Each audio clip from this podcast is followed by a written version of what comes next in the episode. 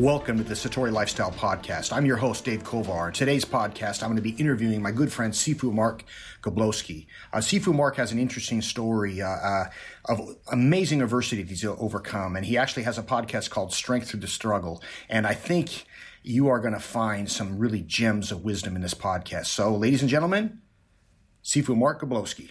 Hello, everyone. Uh, I'm here with my good friend, uh, Sifu Mark. How are you, sir? I'm great, sir. Thanks for uh, getting together with me today. You betcha. So you guys uh, that are going to watch this live on Facebook, this is actually uh, uh, we're, we're, repurposing this. This is going to be our podcast, the Satori Lifestyle podcast. That's going to be coming out in a couple weeks. But I'm really excited about about uh, uh, talking with with Mark. Mark and I have been friends for how long, sir? We've known each other a long time. Uh, the early mid 90s maybe yeah like yeah like 25 28 years something like that and uh, uh, Sifu Mark runs a, a, very successful kung fu school in in, uh, uh, in, Omaha, Nebraska. And I've been out there several times. It's very cool. And and of course, uh, uh, he, he has a, a, great story that I, am going to have him share with you guys. one of the other things about about Mark is, is that uh, he's one of the most, anyway, very kind and giving person. It's really been a uh, an honor to know you and have you be my friend. And uh, uh you've also got a, a, podcast called Strength Through the Struggle. And tell us a little bit about your podcast. So the the podcast is uh, a mixture of stories um, of people that I interview who've gone through extraordinary challenges.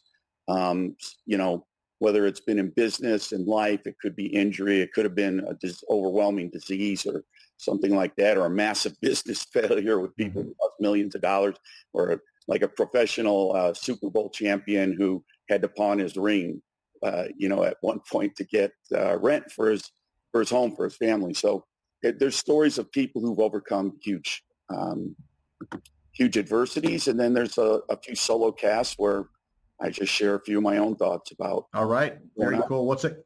It's a great podcast, and and I, what I kind of kind of all stemmed around your experience, and and let's let's go back uh, uh, 18, 19 years. You know, you, your son Josh is how old now? He is 18. He'll be 19. yeah, an amazing kid, and a lot of this this uh, the whole uh, motivation for the podcast was your experience with, with Josh, and and and you'll do a much better job of, of telling the story. So why don't you kind of just take us through the, the, the, whole process of, of, of Josh's accident and his recovery, and, and I'll interject where I feel like it. Okay. So Josh, um, Josh was born perfectly healthy. Um, he was all full of piss and vinegar, for lack of better words, uh, energetic. So he was like athletic and, um, you know, just full of spirit, like that spirit that uh, draws people's attention. And um, so I was having a great time being his dad and and uh, helping to raise him.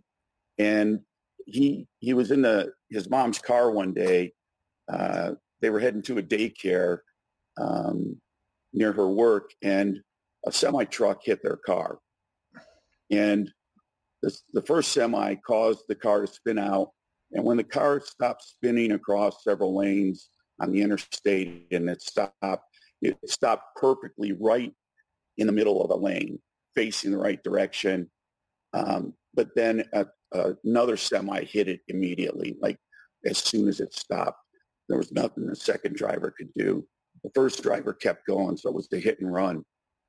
And uh, Josh, uh, Josh's mom was okay, but Josh wasn't.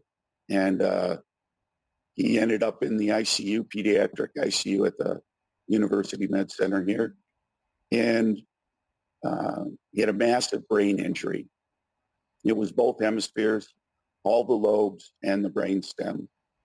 And I didn't know this at the time, but um, the neurologist that consulted on this, the physiatrist, the rehabilitation doctor, his initial notes on this was, this young man has been neurologically devastated. And it's probably a good thing I didn't hear those words initially, but like 10 years later, when I started writing and I, I ran it, I was looking through my notes, I saw that. And uh, so his situation was truly dire. Um, he was in a coma and uh, nobody could tell me anything. Like none of the doctors could give me a like a an outcome, like how this is going to go. And it wasn't like, you know, like Dan Millman when he he had his accident, he broke his leg into like 17 pieces. Like they put him back together, everything's fine. And you hear these stories of people getting put back together. Brain injuries are not like that. They're nothing. Like there's almost nothing they can do except hope that you heal. And when the, the brain surgeon saw Josh on day four, he said to me, if Josh lives the first week, if he makes it through the first week, he'll probably survive. And that was all he said. Well, no, he followed up with, I can't tell you anything beyond that. And as I kind of uh, pursued trying to get more information from him, he said, the only thing we're going to know is, is in hindsight. Like six months from now, we'll be able to tell you what happened, but we're not going to be able to tell you what's going to happen. So um, it was a devastating moment for me walking into a ICU and seeing my son on life support, literally. And uh, yeah, it was an ultimate kick in the gut. It made for a terrible day. Man, you know, uh, and, and so so much happened eh, from that. So just fast forward right now, and we're going to get to where Josh is now. He's uh, I know Josh well. He's an amazing man. His spirit is still there. You know, he may not move as well as he could have otherwise, but man, his spirit is is still spot on. He's just a really fun guy to be around, and and and uh, I know you and him do some speaking tours uh, together a bit. And but uh, so tell us through, you know, like like I know uh, this is still it happened 18 years ago and you've talked a lot about it but it's still raw to you. I can feel it and understandably and understandably so. So tell us what what some of the like early uh, you know uh, because i think at one point right they, they said uh, the fatality was written on the window of the car uh, and uh, and so like there wasn't a lot of a chance. And and secretly uh, doctors had said we kind of hope uh, uh, you know, to tell you the truth, we didn't want to tell you now. This is after he was better. I don't want to put words in your mouth, but they basically said we kind of hoped he wouldn't make it because we didn't think it was going to be a very good life. Was that something that was said? That that was his pediatrician, mm-hmm. and she is the mother of five children, and she had all five of her kids back then, and uh, she showed up the day, the day of the injury in the ICU, and and followed up a couple times, but she really couldn't medically care for him. It was way above her pay grade. So um, I asked her that probably 10, eight years after the accident, maybe 10 years after the accident. And, and her words were, um, first of all, she didn't want to answer the question. And I just said, please, like, just let me know what you really thought. And she said, well, to tell the truth, I, I hope that he would just pass. Um, looking at the the film and all the reports, I just couldn't imagine any quality of life, not just for him, but for you. Yeah, she she was doing it from a position of empathy and compassion, not yeah. There was no, there was nothing about it. There, like there was absolutely nothing you could hang your hat on and go, well, maybe if we do this or maybe if that there was nothing, none of the doctors could see any real reason for hope. And in the beginning, I could see that in their eyes. Like you so could just you see. Say, uh, and, you, you know, you, you really almost in a lot of ways kind of uh, like you're never, you're not going to take credit for this, but you willed him alive. Like you didn't leave his bedside for how long? Like, like you had friends fly in to run classes for you, right? You, you didn't leave the hospital for how long? I mean, what was that process like? It was four months. I told him, you know, that first night after the news had gotten out and people had come to the hospital, lots of my friends, and, um, you know, to try and be supportive. But that night when everybody left and I finally had some quiet time with him, you know, I just, I knelt down next to his bed and I was holding his hand and just going, hey, dude, you know, we're in the hospital. You got a little bump on your head. Everything's going to be okay. Um, you know, it might make some funny sounds. There's all kinds of people in here. You'll hear different voices. You might smell some different things, but everybody's trying to make it better. And I said, you know, um, Daddy's staying here, and I'm not leaving until you until you can go home and we can leave together. Um, so that turned into four months, um, which if you know, you know how difficult it is sitting around a hospital for. I can't imagine. Hours. I can't imagine. Grueling, and they were the, people at. This was at two different hospitals ultimately, but uh, they were very kind, and I, you know, he was always in a room with two beds, so I, I had my own little hospital bed. um, they they either brought me food or sent me down to the cafeteria. They, they were really so kind. I showered there. I would show up in my uh, in, in his room after he'd been through a few hours of therapy, and there'd be like a fresh towel and fresh wash rag on my bed. So like people really, really came to our aid. You know, people brought us food. People would actually um, come and get my clothes, my dirty clothes, and take them and launder them and then bring them back to me so I could stay there I didn't know what he knew. You know, I, mean? I didn't know what he was going through or what he was feeling. And the last thing I would ever want would to be in a situation where something has changed my life so dramatically and nobody's there walking next to me. Yeah, and you never knew when he was going to wake up and be there, and you wanted to be there, or how much he could hear. Like you were the whole time, you didn't know he's not responding, but you're talking to him, and you're, you know, and, and on some level he did hear it. And so fast forward, he had he's had lots of surgeries. How many doctor's appointments have you brought him through in, in the last 18 years? He's been through about 2,500 doctor appointments, therapy therapy appointments, special education appointments, etc. combined. Yeah. 2500 2500 trips that's that, that's amazing and and so uh you know he uh now he just graduated from high school right he's a he's a raving packers fan uh, he's a he's a joker. His favorite thing on the planet is to harass his dad. We have this thing where when I'll reach out to Josh, I'll talk to him sometimes on Facebook or maybe when I'm on the, talking to you on the phone and he's in the room, I'll ask to talk to him and I'll always say, "Hey, punch your dad," and he'll like hit you in the shoulder and and uh, uh and you know he also had when he was kind of coming of age. Uh, that was a real rough time for him. Like when he was younger, he didn't know any better, but then he got to be 12, 13, 14 years old, and he, he started to begin to realize that he was maybe not not moving, and thinking as fast as his friends. Kind of talk us through that that period. Yeah, that was def- a super difficult time for Josh. Um, he was he, he's in this unique position of he was fine. Like he was born and he was fine, and he he had a body that worked. And I, I can't say he remembers those things. his spirit, like his soul, all that information is still there. And plus he had friends. And so he's seeing kids at school and his friends doing activities that he couldn't do. He'd be like, Dad, can I, can I uh, play football? No, son, you can't play football. You know, I mean, you could not, I mean, literally a strong wind. His ba- balance was so bad then. A strong wind could literally knock him over on the sidewalk if he was walking. Um, and he went into a very deep depression I don't know if it was it was sadness. He was just, he was so sad that his life had been altered so completely by this car crash. Um, and he couldn't understand what happened to him.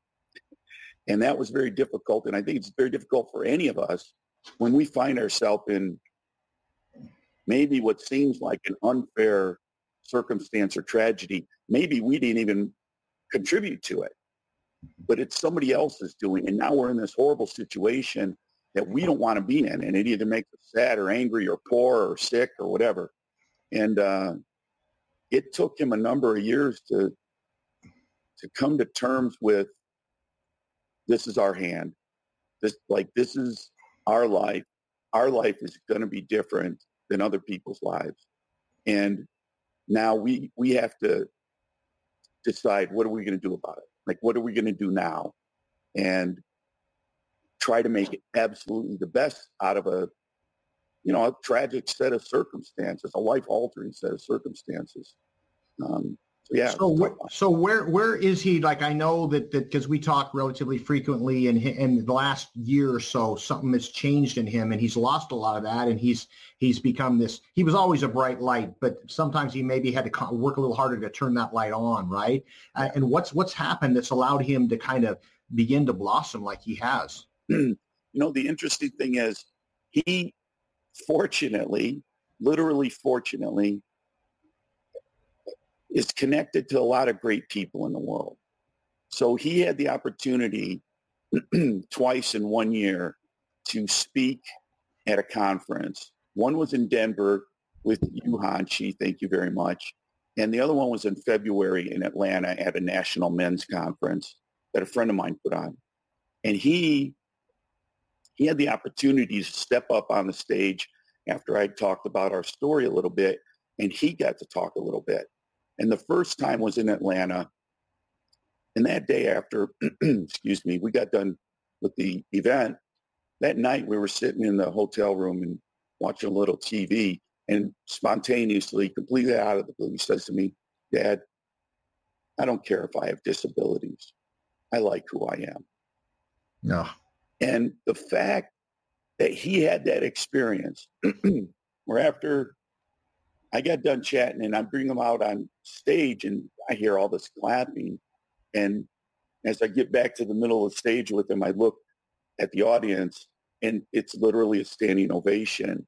And I'm like, dude, like this is for you. This is because you've overcome. This is because you continue to overcome.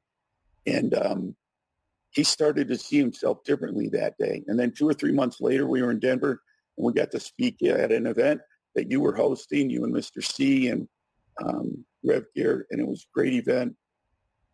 And it was a similar experience. I got to talk for a little bit, and then we brought him up on stage. And again, he got a standing ovation. And for him to realize that, wait a minute, I'm not different completely in a bad way. Like I can't ride a bicycle, I can't swim, I can't drive a car. I'll probably have to have somebody helping me live my life. But I'm different and people think my stories powerful or amazing. And so mm-hmm. that just contributed to him seeing himself differently. And then he was on a news story here in town I'll, I'll, tell you what, you know, I know at our event in, in, Denver, he was like a rock star. Like he was flooded for pictures afterwards. And here's all these famous martial artists that are there that are, oh, Josh, can I have a picture? And, you know, just see the glow on his face. And of course, on yours to watch him getting this acknowledgement, it, it, it, it had to just be really like heartwarming. You know, and, and those guys, some of those guys that were lining up, I mean, truly, like accomplished people, like an Israeli, a former Israeli commando, like multiple degree black belts in jujitsu, world champion kickboxers and box, and they're like, you know, they had tears in their eyes. Yeah, yeah, absolutely. Hero, and and I think there's a hero story in all of us, and in different ways. You know, Josh's story is his because those are the circumstances he lived through. But truly, Hanshi, I believe everybody has a has a hero story in it, multiple hero stories. Multiple. So tell me, so so you know, it's just been great to see. I, I it just warms my heart to know that that Josh has got you know his outlook because he always had this like uh, you know this just just really cool vibe about him, right? Everybody meets Josh. Like he didn't really. It, it, correct me if I'm wrong, but growing up, kids at school, everybody always liked Josh. He didn't get harassed for being a little different, right? I mean, everybody, uh, you know, helped him on the journey and he's such an easy kid to, to want to you know uh, like and be a part of. And and so and of course uh, I, you know you're not going to take a lot of credit although you deserve it. You you've worked so hard. This has been your your main focus for the last 18 years to to really you know help him become the man he's becoming. And and but what are some lessons like like you know how can you take what your experience uh, uh, with all this, uh, you know, you know, how can I benefit? How can other people, how can some of our listeners benefit? What are what are the things that you've learned that can be replicated through this experience? Um, one of the one of the things is uh, to keep things in perspective. You know, for me, I I could sit there next to my son's bed and know that he's in a coma not know if he can hear me, not know what he, I mean, you could stick needles in him and he didn't move, nothing. So, but for me, I was challenged after a while because I believed I had faith like things will get better. But after six weeks, things weren't getting better. They just weren't. And there was a saying that I had to, that I remembered uh, as I'm asking myself, like, how am I going to deal with this? Because I can't lose my energy. I can't lose my momentum. I can't I can't lose hope. And there's this quote, and it goes like this, always remember in the dark what you know to be true in the light. And that has helped me to keep perspective, to understand that we don't know how anything finishes. We may know how it started. We may know what it's like in the middle, but we actually have no idea what the possibility is, what the possible outcomes are, the possible positive outcomes are for anything. And so I had to kind of keep in perspective, like the facts are he's injured and he's in the bed and he's not responding real well right now. But for me, the truth was he's going to get better at some point. And so that forced me to do everything I could to try to help him. So that was one thing, keeping things in perspective. Uh, another thing was patience. You know, we all we all want to get wherever we want to go as quick as we can. We just do, and um, you know, something like this can look like it has become like it might even keep you from where you want to go. But in kung fu, the, the word kung means uh, effort, and the word fu means time. And the concept is is that through hard work over time, I can achieve anything. And so, luckily, I had a patience mentality from my martial arts training already. But I had to look at it like this is a marathon; it's not a sprint. Mm-hmm. And I had to, I had to get comfortable with the idea that this could go on. I'll be honest. I thought for a long time. I, will be honest. I never thought it was going to go on forever. Like I, I thought he was going to be healed completely. I thought he was going to go to high school and drive a car and go to prom and play football and go to college and have a family. I thought all that was going to happen. And it hasn't yet. And I haven't lost hope, but I need to keep things in perspective and, and maintain my patience. And the other thing is perseverance. Um, you know, the word per means to push and, and severe. We all know what that means. Uh, and, and I used to think about this perseverance like I have to push through this and this is a struggle and it's difficult and all that. And that's all true. But I, I discovered a better definition for perseverance from a Navy SEAL that I interviewed for my podcast. His name's Larry Yatch. And um, he helped me to understand that to make a distinction in the word perseverance and to say that I will continue towards my goal in spite of obstacles, failures, challenges, or redirections. That perseverance is really, I'm go, I'm still going for my my goal. Like my goal is X. I don't care what gets in my way. And I kind of, when he made that distinction for me on our interview, I was like, holy cow, I feel like a new man. Like I don't have to, like it doesn't have to be, it is a struggle. It's difficult. But it doesn't have to, I don't have to feel like it's a struggle all the time. I can go, wait a minute, this is our goal. And this is stuff, some of the stuff that we have to overcome to get to our goal. So for me, so, perseverance and perspective. So, you know, I'm, you remember, of course, Jack LaLanne. Some of our younger listeners yeah. might not, but Jack LaLanne was, of course, a fitness guru that was very popular in the 50s, 60s, 70s, 80s, etc. By the way, I, I got to have lunch with him one time. Oh, it, it, wasn't just me and him, by the way. There was like 40 people. It was uh, it, it, Arnold Schwarzenegger was one of the people as well. It was when my brother and I were involved with the Presidential Fit, Physical Fitness Council for, for California. And, but anyway, uh, uh, he used to do these feats of strength where one of the things he did, I don't know if you remember, he he swam from uh, from uh, Alcatraz uh, the real swift, swift currents in the San Francisco Bay to the to the mainland, right? And the currents. This is why they had Alcatraz where it was. It was so so hard that uh, you know they didn't have to worry about prisoners trying to escape because they would drown, right? Not only did he swim, but he uh, he had a rowboat with four people in it or something like that, some number of people uh, in with with the rope tied in his teeth. You know, I mean, in his teeth, and like he handcuffed himself to make it even more hard, right? Uh, so it's kind of like, uh, but it's that. I guess that's the point, right? And that's kind of you know like okay, what else? Like you know, it, so it's it, I, I, I like to use the word uh, like like relating this to COVID. I'm going to ask you some questions about how this experience, how you how you uh, how it's helping you cope with what's going on now. I, I like to look at kind of I'm trying to create like the challenges I have, try to try to view them in my head as an adventure versus a challenge, yeah. right? Like, okay, just kind of, kind of, kind of, it, it's maybe semantics, but you know that you're you're overcoming adversity. If you think of like uh, Joseph Campbell's The Hero's Journey, which I'm familiar, sure you're familiar with, and you know the, all the all the steps that go along the way. You're living your life, and then there's a call to a call to, to action that you refuse, and then you meet a mentor, and then you get drug into this battle, and and and you know you almost lose it, and and you know you fight through it. Somehow, miraculously, you come through the other end, and you're a changed person, right? And and kind of like I, I see that right now going on in the world, and of course we see different people handling the situation differently. But how has this whole experience with Josh helped prepare you, if at all? Uh, to deal with what we're doing with COVID-19 as far as you personally, your business, et cetera?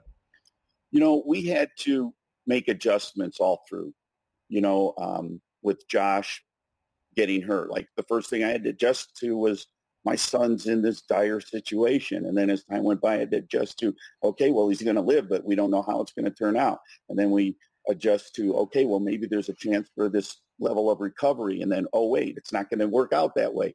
And so we, we've had to learn to adjust like on the fly frequently. And I think that that is a good um, a good thing to understand in terms of this COVID thing. New information comes out all the time.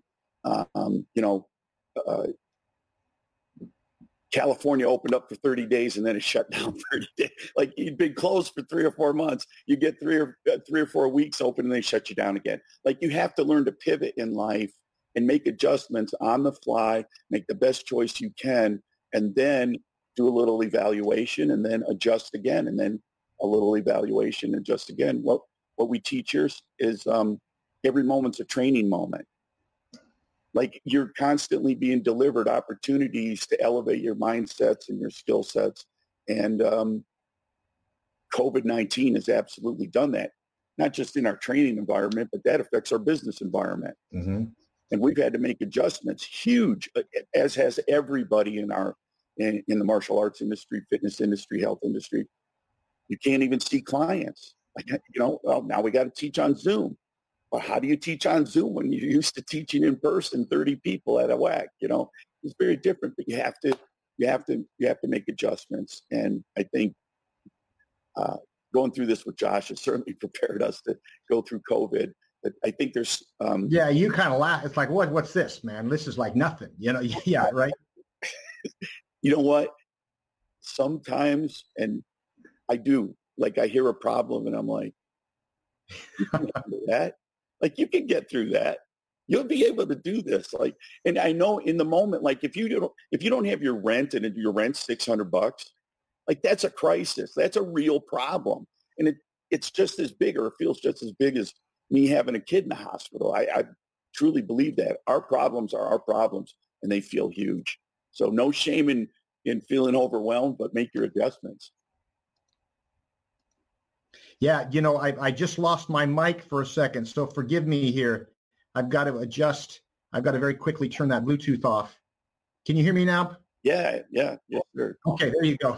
That's a great, you know, and sometimes you don't say that because you may not know the person well enough to say, uh, you know, you can handle this. But you know, there's a there's a phrase: your problems are bigger. I can I can see, but mine are happening to me, and it has to do with always having empathy for somebody else's situation. Yes, they may not have it as bad, but but it's still their issues, right? And so uh, you touched on a couple things that I'm kind of using and that right now is that's the, what I call the three A's. And that is, is attitude, adaptability, and action, right? That's like right now, what do we got to do? We got to make sure we got to really guard our attitude. What can we do to like go into things kind of proactively, trying to figure out how we can uh, vent a little vent. Okay, I've got to vent a little bit, but then what, what action steps can I take right now?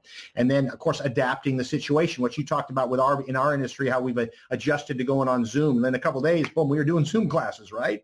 And it's different and it's not ideal, but whining about it isn't going to do anything, right? It's like you you just kind of you adjust and you roll with it, and and then you you you you embrace small victories, right? You, you know, and, and that that really helps. Like when when uh, you know, when you've made one small victory, that that can really give you the impetus and the strength to kind of continue on. And then, of course, take a massive action. It's like, what steps can I take that are going to help me get to the next level? It's kind of like, uh, you know, if I'm trying to get to the North Pole and I don't have a map, I can whine about not being able to get to the North Pole, or I can start I can look at the sun and realize it's setting in the west, and that puts it on my left my left shoulder. And you know, if I face forward, that's north. I can start walking north. And I'm certainly that's a lot what you did with Josh. You didn't know exactly where you're going, but you knew that being by his side was a good thing. Yeah, you just try to keep putting one foot in front of the other, and I think your little recipe there of um, adaptability, or sorry, attitude and adaptability and action, like that's the perfect recipe for life like maintaining a positive outlook, positive attitude, but also guarding my mind for what's what I'm allowing in. Because if I sit and I watch the news all day, like that's going to take my attitude right down the drain. you know? Yeah, hundred percent. But it, it, being able to adjust to our circumstances or adapt, and then taking it, action all the time. Perfect. Yeah, it's, it's easier said than done. But, you know, uh, as you've heard me say before, my favorite quote is take care of the days and the years take care of themselves. It's like, what can I do today? That's, the, you know, forget about where you're going to be in six years. What can I do today to, to, to, to make sure that my head is right, that I'm exercising, that I'm, I'm cultivating good relationships, I'm supporting my family, and just focus on that. And then let tomorrow take care of itself, right? And all of a sudden you look back and go, whoa, I've made some progress, right? And and in my better moments, I, I know that we're going to look back on this experience and maybe business is different, the world's going to look different, but we're going to grow a lot from it, you know, and that that's my my absolute belief. It, it's kind of like one of our mind, mindsets is this challenge will make me stronger, right? And uh, and we know that intellectually to be true. Like everybody listening here is giving that advice to a friend at some point in their life. They're going through a hard time, and I go, you know, Mark, you're going to get through this, and to be better off for it, right? Mm-hmm. But it's different when it's us. So sometimes in the moment we forget that that same rule is true right now, and we're going to go look back on this in ten years, and you're going to go, wow, that was quite an experience. But there's going to be so much that we learned and grew from through this. And I'm, I'm thinking about my father, who is still alive, who uh, is going to be 98 in a couple months, and he was, of course, uh, I believe you've met him before, and and uh, but he he was a, a, child of the depression, and his dad was out of work, and his mom uh, what cleaned houses part time for like three years. They lived on cabbage soup because that's all they could eat. And then, of course, he was in, a, in World War II and he was a prisoner of war and whole. But I'll tell you why, why I share this with you is, is that he will tell you that shaped his life. He would not have traded those experiences for anything because it gave him a real sense of appreciation. And I look at the young kids going through this right now, and of course, they're missing their junior prom and their graduation and their baseball season. All, all bad stuff. No fun. I, but uh, you know, I look at them, and a lot of these guys don't uh, don't yet have a lot to lose yet, right? It's not like they're losing their real estate, or you know, you know, a lot of the people are going to come out of this with such a level of wisdom beyond their years if they just only take the time to kind of kind of look for it and try to learn from what's going on around them. Um, you know, I think when you're going through a challenging time, whether it's health issues, business issues, COVID nineteen issue, you know, pandemic. I mean I never thought I would live through a pandemic. Right. dreamed it or dreamt it. But, you know, we have a chance every day in spite of our circumstances and because of our circumstances to either to choose either to get be bitter or to get better. Mm-hmm. We can choose that. We literally can every single day. It's not easy. I'm not suggesting it's easy. I've had I've had some pretty miserable days since Josh got hurt where, you know, my attitude was in the toilet you know, but that's life. And I, I kind of accept that about myself that sometimes we do end up off track and to be able to accept that about, mm-hmm. you know, our partners and our spouses and our family and like they're having a bad day or they're through difficult circumstances. Um, but to have some empathy and compassion for everybody because everybody, and you frequently give this quote out, you know, everybody has a hard journey and I forget the whole thing. If you would you share that with yeah, us? Yeah, be kind with whom you meet, for they're fighting a hard battle. I believe it's attributed to Plato. Uh, uh, yeah, but but that's absolutely true. Yeah. And you, you, brought up, you know, uh, uh, both of our mentor. You know him better than I, but I have hung out with him, Dan Millman, who's an amazing guy. I remember one time doing a beach cleanup. I got to share a, a, trash bag with him in San Francisco. We're doing this beach cleanup for the Ultimate Black Belt Test, and I'm thinking I get to spend the next two hours with Dan Millman. You know, uh, and I was picking his brain. I was asking him about this, and he was like, he's probably going, "Oh man, not another question." But I remember, I remember saying to him, I go, "You know, Mr. Millman, I have this amazing life. I have healthy kids, a great relationships." Uh, you know, a, a, job that I love, the respect of my peers. I just get bummed for being bummed. I should be in a living in a state of bliss all the time. I should never be. And he said, stop. He goes, time out, time out. You know, he goes, never, never, you know, get upset. You, you always got to acknowledge the emotion with which you're experiencing. You know what I'm saying? And just know it's going to pass. And, and like, like, and I, that's really like like allowing yourself to be down sometimes. Hey, man, you know it's going to happen. Just kind of if you can go, all right. But what's important is what you do when you're there. Like you don't do something foolish. You don't say something or do something you might regret later on because it's like that cloud that's passing over right? And you go, wow, I'm having a bad day today. Okay, I'm not going to say anything to my wife that I might regret later on. You know, I'm still going to try to eat as clean as I can because I know I'm going to get through this. And that that's really where the learning happens. It's all there is is is is you know rainbows and butterflies and unicorns or whatever the phrase is. Then you're not growing. You know, as a matter of fact, you develop strength through the struggle. That ought to be the name of a podcast. yeah, that's brilliant. I'm going to use that you should. You should. Well, hey, man, uh, where? How can somebody? I, I, want to be respectful of your time. How can someone, uh, if they wanted to hear more about your story, uh, where do they go? Well, they could go to markgoblowsky.com, and uh, I've got the podcast there, some writing there. You can connect with me on Facebook, Mark Goblowsky, and uh, yeah, if I could, if there's anybody out there that I can help, reach out. Be happy to help you, share our story, whatever whatever way we can help. It's, uh, Outstanding. Well, I, I certainly, I, you know, it's always a pleasure speaking with you. I really appreciate you taking time out of your day to, to help me with this. And, and uh, you're an inspiration, my friend. Well, as are you. Thank you, sir. Uh, thanks for inviting me on the show. It's great fun. You bet. You bet. All right, guys. Well, thanks for tuning in, and we'll see you another time. Take care.